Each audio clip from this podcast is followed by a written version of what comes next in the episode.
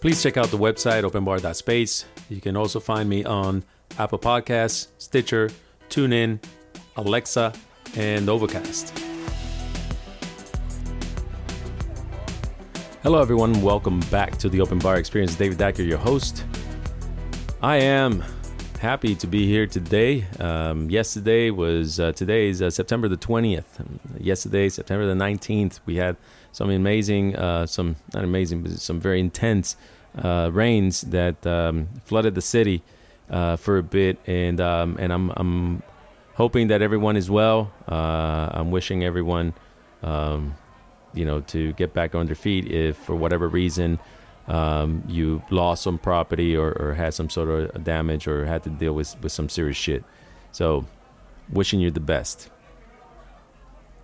So, the subject that I chose for today, because again, yesterday I couldn't get a, a guest due to the inclement weather. Um, I was hoping to have um, Ben Williams uh, of Highway Vodka, a hemp made vodka. Um, made in Houston, and uh, and so that's that's going to happen soon here in the future.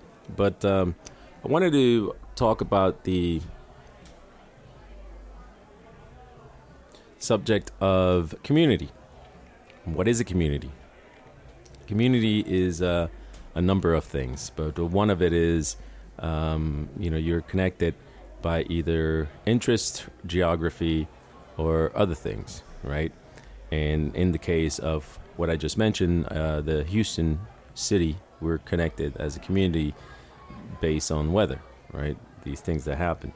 In the bar community, it's kind of the same. Um, I've always looked to be a part and and uh, contribute to that community as much as I can. Um, in the past, uh, was uh, an officer uh, of the United States Bartenders Guild, uh, acting as treasurer, and um, in my uh, current um, position situation, uh, I try to have some sort of leadership to the young um, chefs, bartenders, and such in the in the food hall. So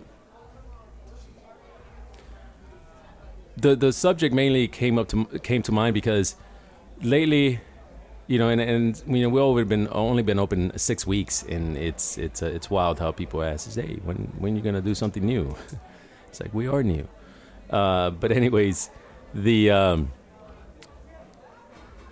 over the, the, the last few weeks, a month or so, I've been able to to have build these relationships within the hall, and um, you know, I'm currently working on a, on a cocktail with uh, Christine Ha, which uh, she has. Uh, uh, her and John, her husband, have uh, are doing sugarcane. They have a sugarcane press in the on the counter behind the counter, and it. I'll be getting that and then creating a cocktail from it.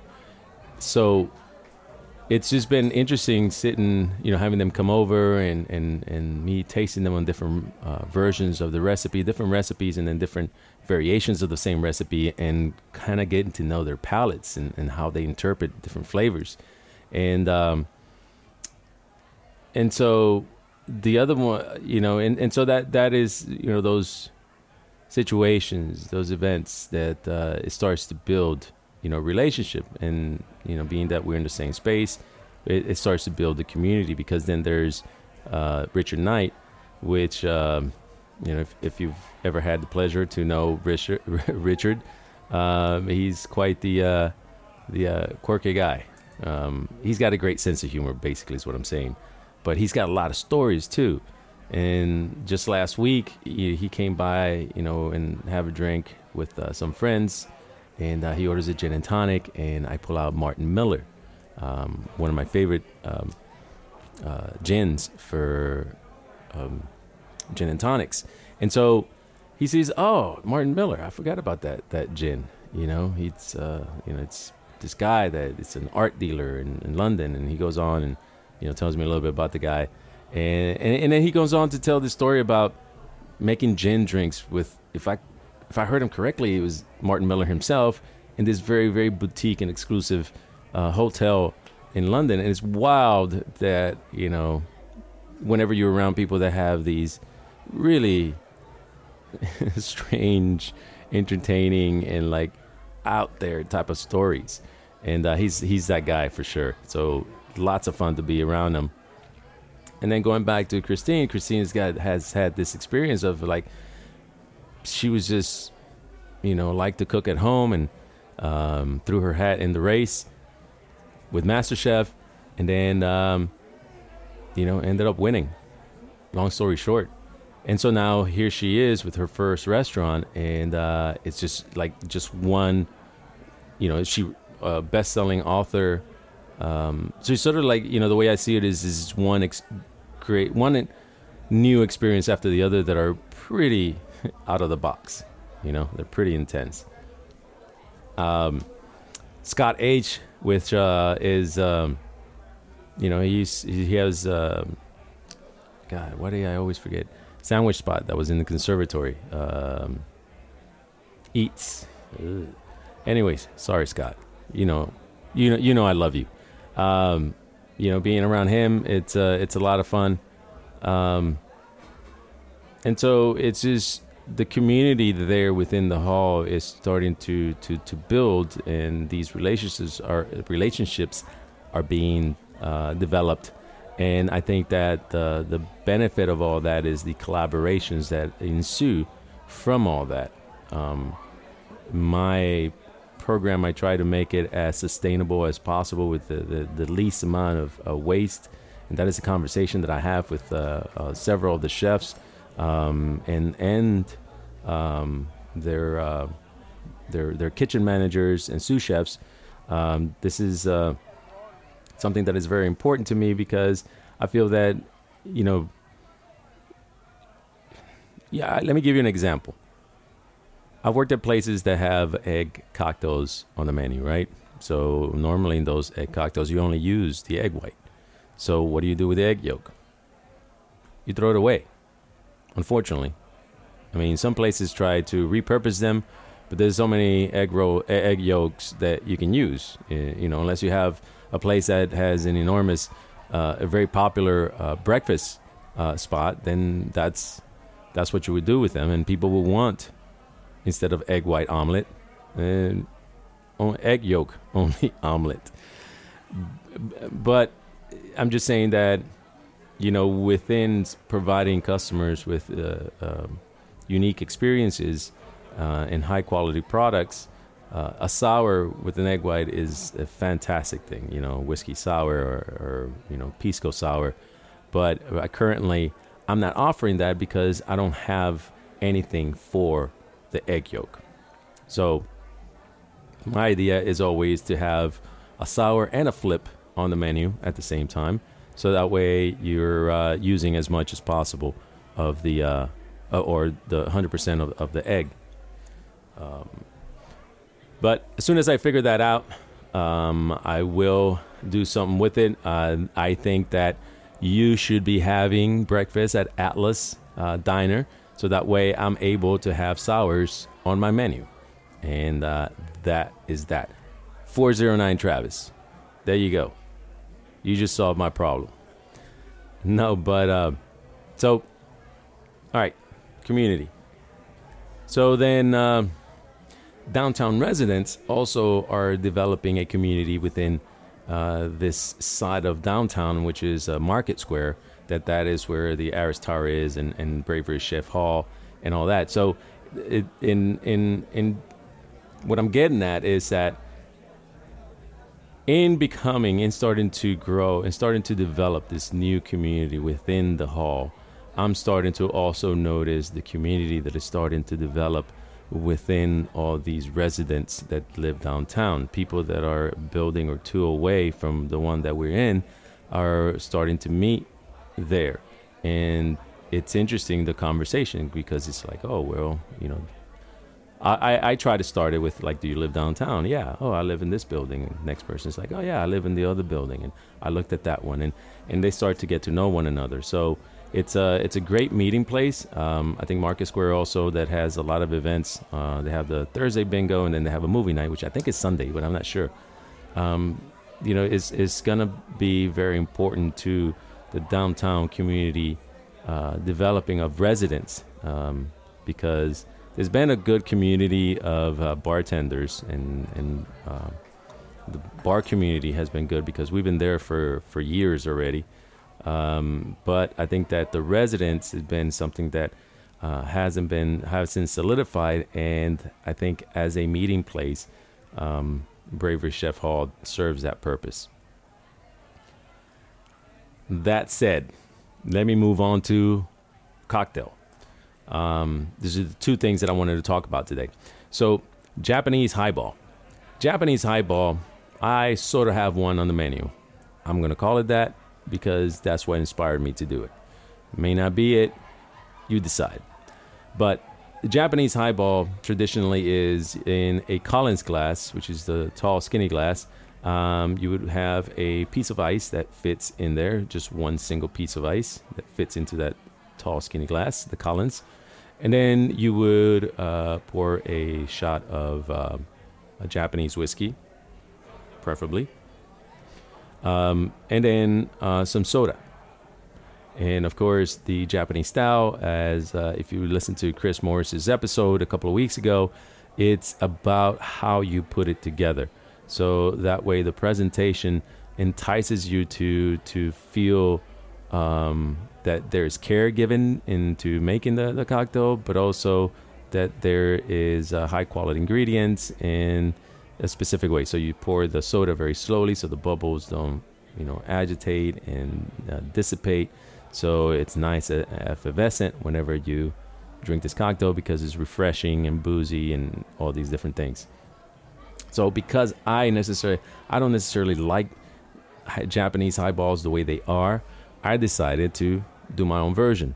So one ingredient that I like playing with that doesn't get a whole lot of, uh, is not used as a base often enough, in my opinion, is Grand Marnier. Grand Marnier is 80 proof okay, or or maybe it's 39% alcohol instead of 40. I can't remember right now, but it's pretty much it's just like Fernet. It's like 39% alcohol. That's that's pretty much a spirit, but I guess sugar content and and whatnot. But I digress.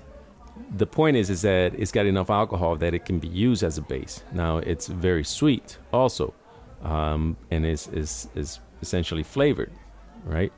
But uh, given the right combination of ingredients, um, this is not the first time that I use Grand Marnier as a base. Okay, and and for those of you who don't know, by the way, thank you to all the new listeners um, and the non-industry uh, folks that are listening. Um, I appreciate uh, I appreciate it. So, base using a base uh, means that this is your main ingredient. Okay, so I've used this as a main ingredient before. Speaking of egg cocktails, it was an egg cocktail with turmeric and uh, a few other ingredients uh, that I can't remember right off the top of my head because it's been some years. But this time, what I'm doing is I'm doing uh, Grand Marnier, uh, Magda, which is so Grand Marnier is essentially a cognac. Uh, this can be called cognac, I think, because it's flavored. Yeah, um, but it's it's uh, it's brandy. Um, and then I'm using Torres to contrast that, which is also an orange flavored brandy from Spain. So you have French, Spain. And then in order to give it the, the feel of a Japanese highball, I'm putting in some scotch, single malt scotch. And not just any single malt scotch, is 15 year old Glendronach. Um, if you've ever had that, that is incredibly delicious. Uh, you should uh, check it out. And so at that point is you got this big body, um, which is kind of like the opposite of what the Japanese highball tends to be: light, refreshing, effervescent, and you know uh, these delicate flavors because of the way the structure that the uh, Japanese whiskeys have been. But I took it the opposite way, right? And then so it's fuller body, it's richer, and you have this finish that is of the Scotch.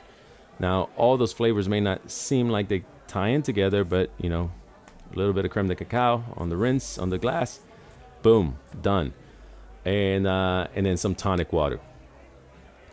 But one of the other differences is one, um, I'm putting that on crushed ice. Yes, I am. and two, um, it gets a straw because it's crushed ice. I know, sacrilegious for a Japanese highball, but that's what I'm doing, and it's delicious. So let's not forget that.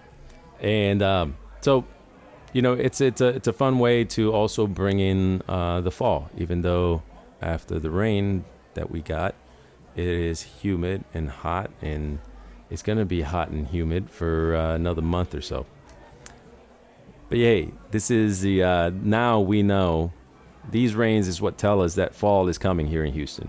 It's a little bit different down here than in other places. All right.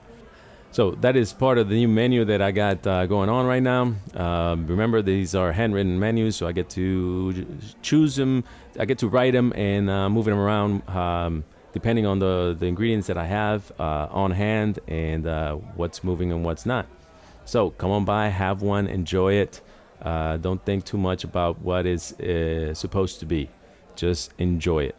Um, so that is pretty much it for today because um, it is Friday and I do have to get to work. And um, I am. Oh, yeah. I have been. Oh, yeah. I got some surprises for you. No, not surprises, but there's new content coming out. I've been working with um, with Stephanie Rodriguez, a, a, a talented uh, local photographer, uh, to get a a new way of presenting stuff. And I'll tell you about that once I have it posted on my Instagram. Yeah, so check out the Instagram, Lockwood uh, underscore uh, STN. Lockwood Station is always STN on station, uh, not spelling it out. But um, yeah, I think she just called me. Strange. All right, everyone. Have a great weekend. If you're in Houston, make sure that you stay dry. If not, you have to come and visit Houston. Um, see me at Lockwood Station.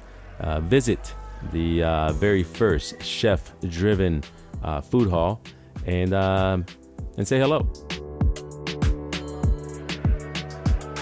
Remember, take care of yourself, take care of each other, and keep the conversation going.